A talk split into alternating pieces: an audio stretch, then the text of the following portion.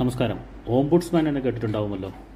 പരാതികൾ പരിഹരിക്കുന്നതിനുള്ള പരാതികൾ അന്വേഷിക്കുന്നതിനുള്ള ഒരു സംവിധാനമാണ് ഓംബുഡ്സ്മാൻ തദ്ദേശ സ്വയംഭരണ സ്ഥാപനങ്ങൾക്ക് വേണ്ടിയുള്ള ഓംബുഡ്സ്മാൻ എന്താണ് എന്നതിനെ പറ്റിയാണ് പറയുന്നത്.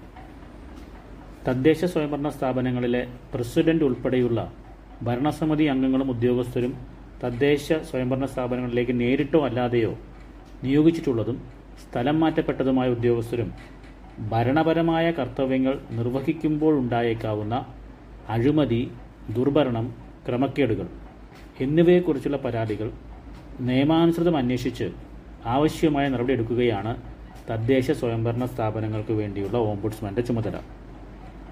ആർക്കാണ് പരാതി കൊടുക്കുക എന്ന് ചോദിച്ചാൽ പരാതികൾ ഏതൊരു വ്യക്തിക്കും ഇടനിലക്കാരന്റെ സഹായമില്ലാതെ ഓംബുഡ്സ്മാൻ സെക്രട്ടറിക്ക് മുമ്പാകെ നേരിട്ടോ അല്ലെങ്കിൽ രജിസ്റ്റേർഡ് അല്ലെങ്കിൽ സാധാരണ തപാൽ വഴിയോ നൽകാം.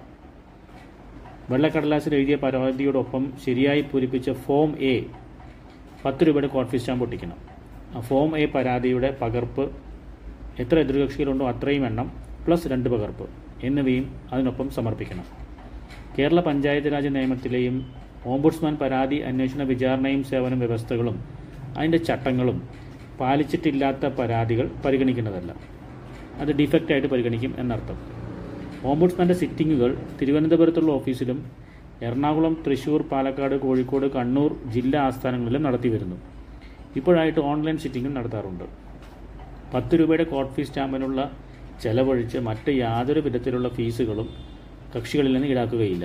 കേസുമായി ബന്ധപ്പെട്ട് ഏതൊരു വ്യക്തിക്കും ഓംബുഡ്സ്മാൻ മുമ്പാകെ അഭിഭാഷകന്റെയോ അല്ലെങ്കിൽ പരസഹായം കൂടാതെ നേരിട്ടോ ഹാജരായി തങ്ങളുടെ വാദഗതികൾ അവതരിപ്പിച്ച് പരിഹാരം തേടുന്നതിന് കഴിയും.